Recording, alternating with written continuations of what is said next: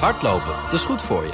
En Nationale Nederlanden helpt je daar graag bij. Bijvoorbeeld met onze digitale NN Running Coach... die antwoord geeft op al je hardloopvragen. Dus, kom ook in beweging. Onze support heb je. Kijk op nn.nl slash hardlopen.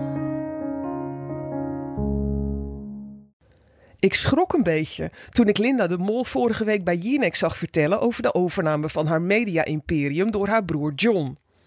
Linda lijkt steeds minder op de vrouw die nog elke maand op de cover van haar eigen magazine staat. Ze was achter in de dertig toen ze het blad lanceerde en leefde zelf vol op het leven van de groep vrouwen die ze nog altijd als haar doelgroep ziet. Druk met werken en het runnen van een gezin. Maar de kinderen van Linda zijn het huis uit en een paar jaar geleden maakte ze zelfs al een themanummer over de overgang.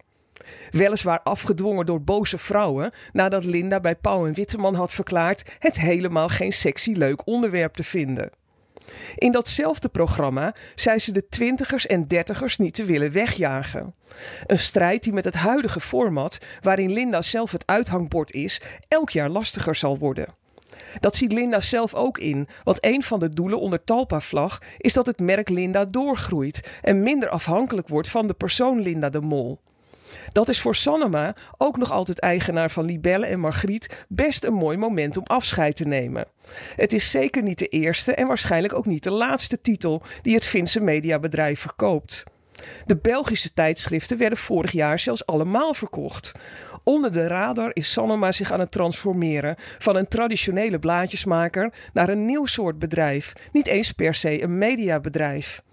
De wonden van de dramatische aankoop van SBS, waar John de Molse een aantal jaren geleden in meesleurde, zijn geheeld. En heeft ze blijkbaar geleerd de focus wat minder te leggen op grote multimedia-avonturen. A Learning and Media Company noemen ze zichzelf tegenwoordig, met overnames van bedrijven die actief zijn in het onderwijs. De Finnen vertrouwen namelijk niet meer op de advertentiemarkt, die jaar in jaar uit krimpt. Precies het businessmodel waar John de Mol zijn uitdijende mediaconcern op bouwt.